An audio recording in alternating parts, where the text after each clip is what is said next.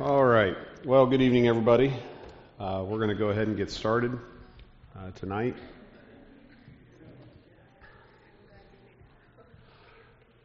Lance, is that too loud? Loud enough?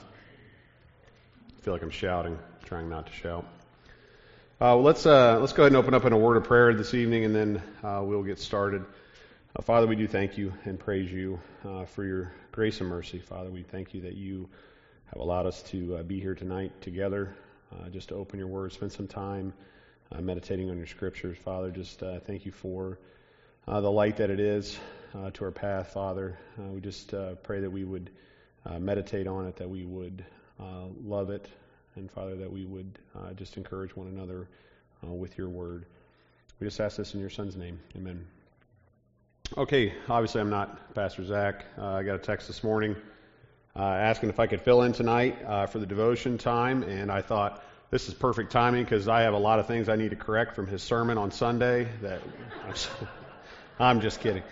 I'm kidding. And for the microphone and the recording, I am kidding. That was just a joke, absolutely a joke. Uh, I, I I will say this. Um, I have just uh, really enjoyed the past two Sundays uh, with the messages on the Holy Spirit. It's been very encouraging and convicting. Um, uh, so tonight uh, we are going uh, to start uh, with a jumping point from Hebrews chapter three. Now, uh, I know we've spent uh, some time several months ago when I filled in in Hebrews, specifically even into this chapter, but we're we're not going to spend a lot of time here. I just it's just kind of a branch off of um, just a study time in Hebrews. Um, so if you want to turn to Hebrews chapter three, and we're going to look at verse 12 through 14 real quick, talk about that, but then we're gonna we're gonna jump to our our other passage for tonight. Uh, so, if you're in Hebrews chapter three, uh, starting in verse 12, it says, uh, "Beware, brethren, lest there be any of you an evil heart of unbelief in departing from the living God." But exhort one another daily while it is called today, lest any of you be hardened through the deceitfulness of sin. For we have become partakers of Christ if we hold the beginning of our confidence steadfast to the end. So, um, three three key words, and again, my intent's not to stay here long, but three key words I want to look at in this section of Scripture, and hoping it helps us get to where um, I'd like to go tonight here in a bit. But if you look at verse 12, uh, you see the word beware. Uh, in verse 13, you see the word exhort or encourage. Some of your translations might use the word encourage. and then in verse 14, you see the word hold. Now, all of these words uh, can be applied to the singular, and, and they need to be applied uh, to the singular. Obviously, um, on a daily basis, I need to be applying those words to myself, but in, in the context and the text that we're here in this, uh, this passage is speaking to a group of believers, and by implication, it, you know, obviously, brothers and sisters, it is speaking uh, directly to us. And, and these, these aren't suggestions either. And I think that's very important for us to, to look at when we see this part of Scripture. This, this is not a suggestion uh, for a healthy body of believers. These are, these are admonitions to a body of believers. So together we are to be aware and we are to exhort and we are to hold one another. This, this is our job uh, as a body of believers. And God has clearly given us a framework uh, to operate from and enable us to do so when it comes to being confidently steadfast to the end. And you see that there in verse 14. Uh, in Matthew 24 13, Jesus uh, said, He who endures to the end will be saved. Now, uh, just to clarify, Jesus is not, and he's not suggesting that perseverance, which is also used there in the word endure, uh, is providing salvation. That's not what he's suggesting there at all. Uh, rather, he's saying in that passage that God has secured uh, your perseverance, has secured my perseverance as a part of his saving work. So, how can we help one another in the process of perseverance? How can we help one another in the process of perseverance, especially in remaining steadfast to the end? Well, one of the key things that we do, and I think you can see that there in Hebrews 13, is we develop relationships with one another uh, that help us hold fast to the promises of God and escape the ensnarement of sin. Just like that word beware that we see in Hebrews 3:12. And we exhort one another to stand fast so that we aren't hardened by sin like we see there in Hebrews 3:13, and we hold each other in confidence, not in themselves or even in each other. My confidence isn't in in Drew and Drew's confidence isn't in me, okay? That's that's not what that's saying. The confidence is that we are partakers of Christ just like Hebrews 3:14 says. So here, here's a question that you know, I, and one of the questions I have tonight: Do you ever stop and think that you have been ordained to be relating to your fellow believers in a manner that helps them, and in return, they help you fight the fight of faith each and every day to the end? Do we, do we think about that? That we have been ordained to do that, to be with one another, to help them fight the fight of faith to the end. And, and I'll kind of jump off a little bit here, not really go on a tangent, but, uh, but understand as a body of believers, um, you know, our, our elders and, and pastor and our deacons, they, they are to tend to the flock. And, and we know that. And, that's, and they're responsible to tend to the flock. it is not their job to meet the needs of every person in this body alone. Now, certainly they do that by tending the flock, but flock, our job is to meet the needs of one another. That's, that's what we have been called to. They've been called to the oversight of such things, and certainly they participate in such things. But we are called to do those things. It's, it's not a, you know, our faith is not one where you sit on the bench and wait for your, your name to be called by your coach. That's, that's not how it works. Everybody's up, everybody's playing. That's, that's our faith. It's an active faith. Okay, so I want to, uh, I want to go back to the Old Testament and, and we are going to look at a couple of friends that offer some practical guidance and what it means to help one another persevere to the end. Okay, so um, 1 Samuel 23. Uh, obviously, I think you guys know exactly which two characters in the Bible I'm going to, uh, but there is a great uh, lessons to be learned uh, by Jonathan and David. So 1 Samuel 23. If you turn there. And uh, I'm going to look at uh, verses 14 through 18 in the context of, of all of, of 23 and, uh, and what's going on there, but specifically in verses 14 through 18. So, you know, a little backstory. Obviously, most of you know this. I'm, I'm sure you most know it. Uh, we're very familiar with David, the next anointed king. Um, Saul hates David. Saul wanted to kill David. David was on the run. I mean, that's a brief summation of many years of David's life from the Old Testament. So that, that's where we're at. We're in the midst of that right now.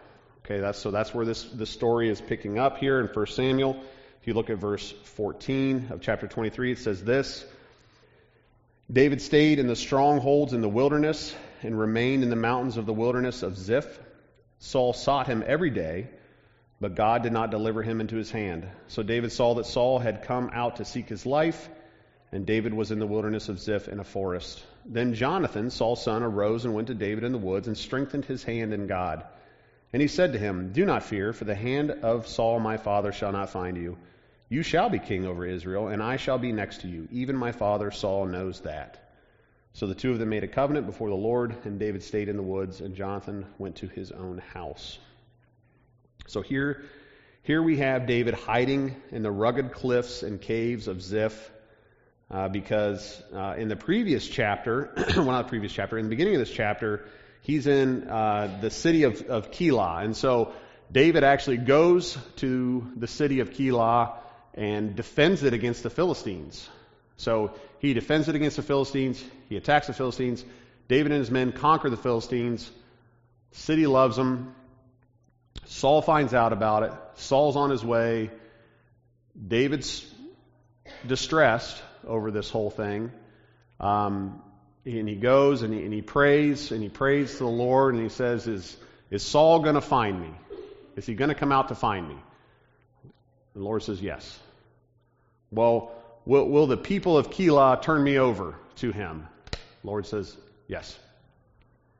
So David says, I'm out. Okay? I'm, I'm bolting. And so David, he and his men, they leave. Okay? They're now in the wilderness. And, and we, we think of the wilderness, I think a lot of times we picture the wilderness kind of, you know, woodsy and, you know, I don't know. I always think of like Alaska, the, the last frontier where you see all the, you're just literally out in the middle of nowhere and there's trees and forests everywhere. That, this wilderness is a little bit different in the fact that it's very rugged, cliffs, caves. It's very sparse. There's spotted woods, things like that. But you could hide here for a long time and not get found. And so David takes his men and they go and they hide in these in these cliffs, in these caves, in these cliffs, and, and it's just this constant little chess game. Saul will go here, David goes here. Saul goes here, David goes here. And we see at the end of the chapter, David ends up going to the other side of the mountain from Saul. Saul finds out there's Philistines attacking, so he takes all his men and leaves. And so David is, is rescued by the Lord. He's delivered by the Lord from Saul yet again in this mountain terrain. So that's, that's where David is. So this was not an easy place, one, to find somebody. But we see that God constantly is protecting David in this because it says Saul sought him every day and the Lord did not deliver David to Saul. So there, there is all this going on. God is ordaining every step of David and every step of Saul so that they cannot cross paths in this situation. But here's the thing Saul is seeking him everywhere, every day. And in comes Jonathan. And this is where I think we can see some very practical things for each other when it comes to one another. Okay? And the first thing is this we need, we all need a friend in the faith. We all do. We all do. We all need a friend in the faith. And Jonathan and David were that for each other. The greatest of believers in Christian history needed someone to encourage them. They needed somebody to encourage. I, remember reading, um, my, I've got a couple uh, old uh, books about Spurgeon, and there was a time when Spurgeon was just, I mean, he talked about being in the darkest of depressions. Just he felt his soul being in anguish. I mean, that, that's the prince of preachers. Certainly, that guy didn't need somebody to come alongside and encourage him. He absolutely needed somebody to come alongside and encourage him. I mean, you, you think about that. They, it doesn't, I don't care who is your great hero in faith, and it could be something very close to you. That person needs a friend in the faith to come alongside and encourage them. And, and you think about this relationship between David and, and Jonathan, there's a great disparity between the two. Even though Jonathan was a prince, he was, he was a prince under the current king, but there is a great disparity between the two of them. David was the chosen king. David had found favor in God's eyes. David was a man after God's own heart. You know, do those descriptors in Scripture ever belong to Jonathan? No, the answer is no. David was greater than Jonathan. There is no doubt about it. He was a mighty warrior. And we forget that often when we think of David, but David was a, a ferocious warrior. Never forget that about David. He was a warrior. He was a great leader. Now, David, we know David was a sinner. We know that. But think about this. He was probably smarter and better looking than Jonathan. He had everything going for him. But where was he? He was hiding in a cave somewhere in the side of a mountain in the wilderness. Okay? And there is no doubt that he was far more superior than Jonathan, but what does verse 16 tell us? Jonathan went out and found David. Jonathan did. And, and he went out and found David, and he strengthened his hand in God. And that word strengthen is, is often translated encouraged. He encouraged his hand in God. Jonathan pursued his friend Who was greater? Jonathan did. So please don't ever think that there is somebody that's greater in the faith than you that is not approachable by you to one be exhorted and encouraged and loved and and, and just taken care of. Never think that somebody is like, boy, they exist on this plane spiritually. I exist on this plane spiritually. There's no way I could possibly ever encourage that person. That's the furthest thing from the truth. That's the absolute furthest thing from the truth. The opposite, the opposite of that is, is very scary because I, I pray that you and I never get to a place where we believe we are too high to receive someone else's exhortation, encouragement.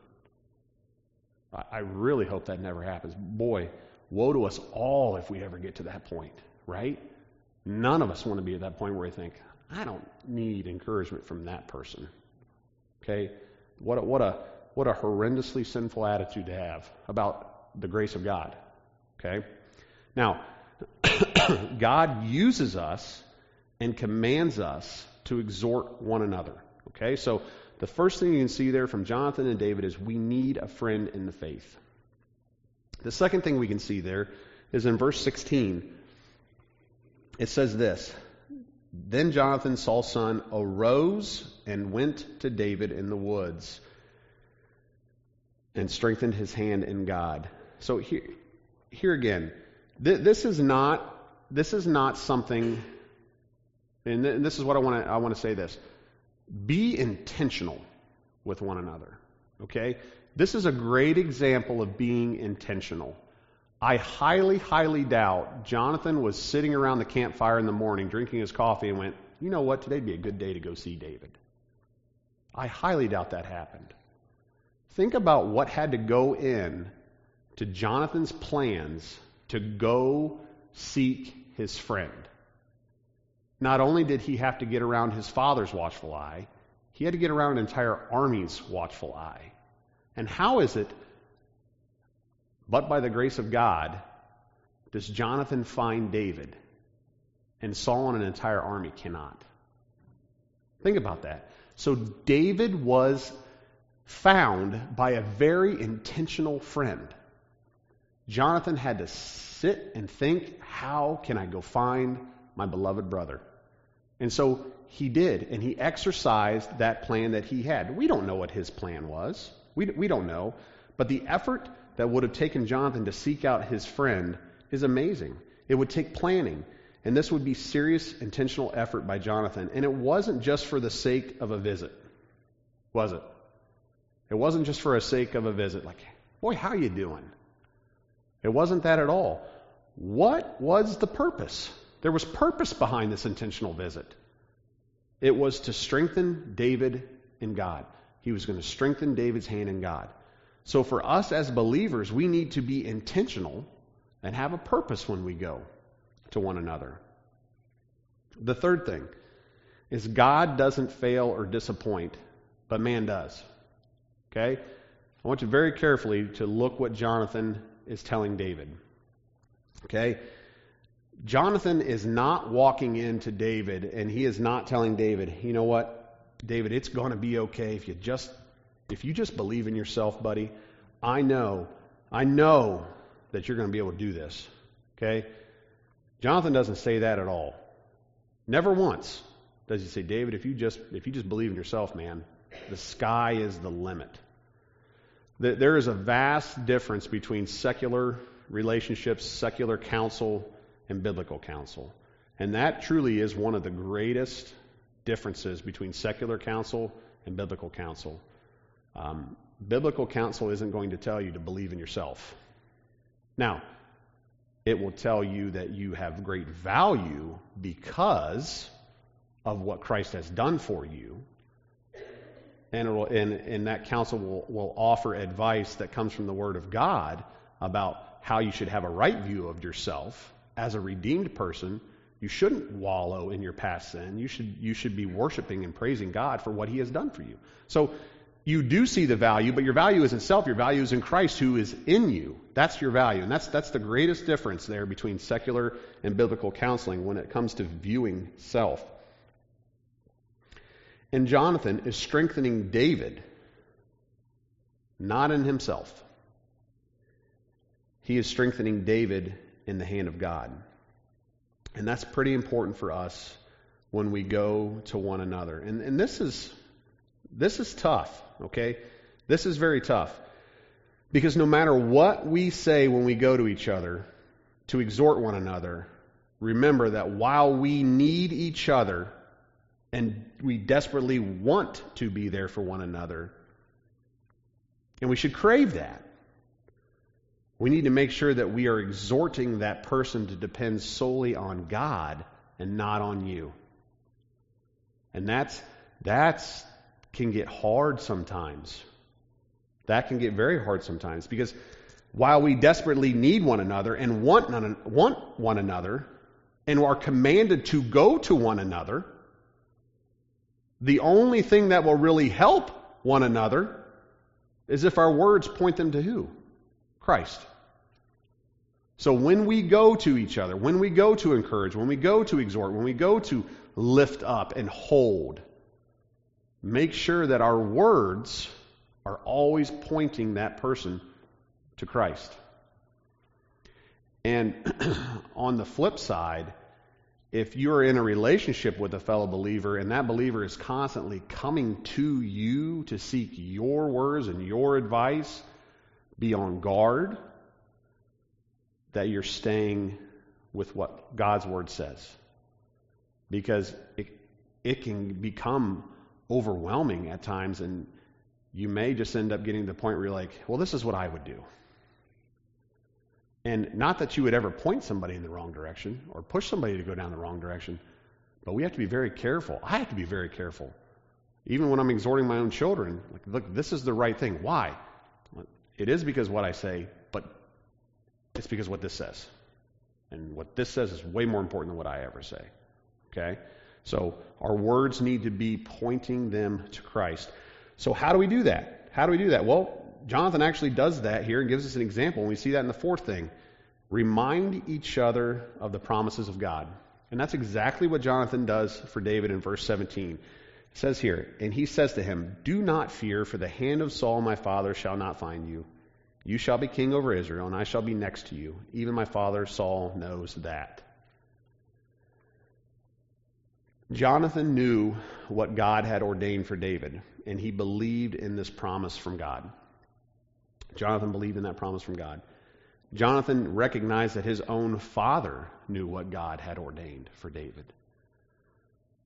So it was for Jonathan to remind David to not be fearful of man, but to be faithful in the word of God.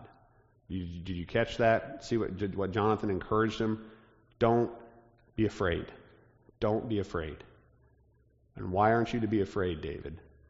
Because God said, You will be king. I believe it. My father even knows it. And I'm going to be there because that's what God's word says. That's what the word of God says. And so he knew to encourage him not to be fearful. Jonathan knew exactly what to say to David to meet David's need in that moment because Let's be honest. If you're hiding in a cave and you're on the run and an entire army and an insane king are coming after you constantly, what's your natural emotional response to that? Fear. Fear. You think David was probably afraid?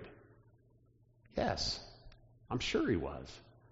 I can't imagine what it would be like to wake up every day and run from somebody trying to kill me. Can you? I can't. I can't at all. And that was David's life.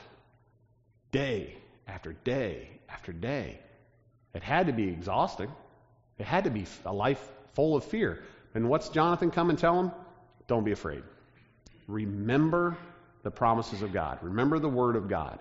And that for us, what about what about us? What about you? What about me? How will I know what to say in that moment? It may not be I need to encourage somebody not to be afraid.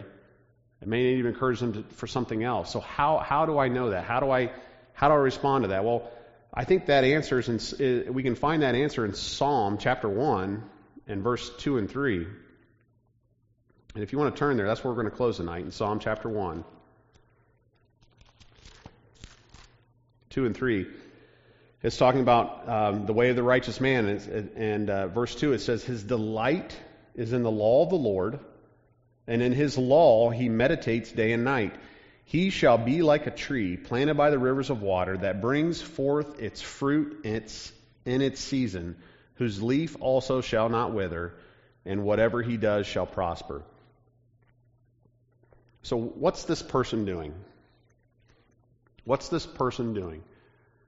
Well, there's a couple things we see. Meditating day and night on the law. So, they're in the Word, right? They're in the Word. What else is this person doing? He's not just meditating it and reading it, he loves it. His delight, his love is in the law of the Lord. So not only does this person stay in the Word day and night, this person loves what they're reading. Truly loves what they're reading. And so, what's the end result of that? What's the psalmist say the end result of that? Well, you're, you're going to be like this tree that's planted by water. And not just this, this rivers of water. I mean, I picture rivers of water. I think of just, not just a little tiny creek there at Mad River. I'm talking just constant flow, rivers, plural. The water, the source is never going to cease. And what's the result of that tree? It's going to bear fruit. And it's never going to die. It's never going to wither. It's constantly going to be there. And, and look, look at that. And whatever he does, he shall prosper. The tail in there at verse 3 says, He'll be like a tree planted by the rivers of water that brings forth its fruit in season, whose leaf also shall, shall not wither, and whatever he does shall prosper. Now, that's, this is not um, the name it, claim it, prosper type stuff. This is somebody who is grounded firmly in the Word of God. And when somebody comes to that tree, somebody's coming to that tree that's being fed by unending waters, it's going to bear fruit, it's never going to die. What's coming out of that? God's word's going to come out of that. So when somebody's coming to a person that is firmly planted in the word of God, and his life is pouring out the fruit from the word of God, what, is, what are they going to offer to somebody who's coming to seek help? They're going to offer the word of God. And so when somebody does come to you and you're like, I don't even know what to say. Yes, you do. Yes, you do. It's in the Word of God. And if we're in it day and night, if we're loving it like we should, then we are going to know what to say in that moment. And we are going to know how to encourage that person. So stay in His Word, love His Word, and you're going to be able to strengthen your friend's hand in the Lord. That, and that's, and that's, that's what we're called to do for each other. All right? So just a little bit of encouragement there tonight uh, for, for me, for you when it comes to taking care of each other and loving one another in this body. And I think I think we do a really good job of that. I really do. Um, but like with everything, we grow, and we can always be growing in that.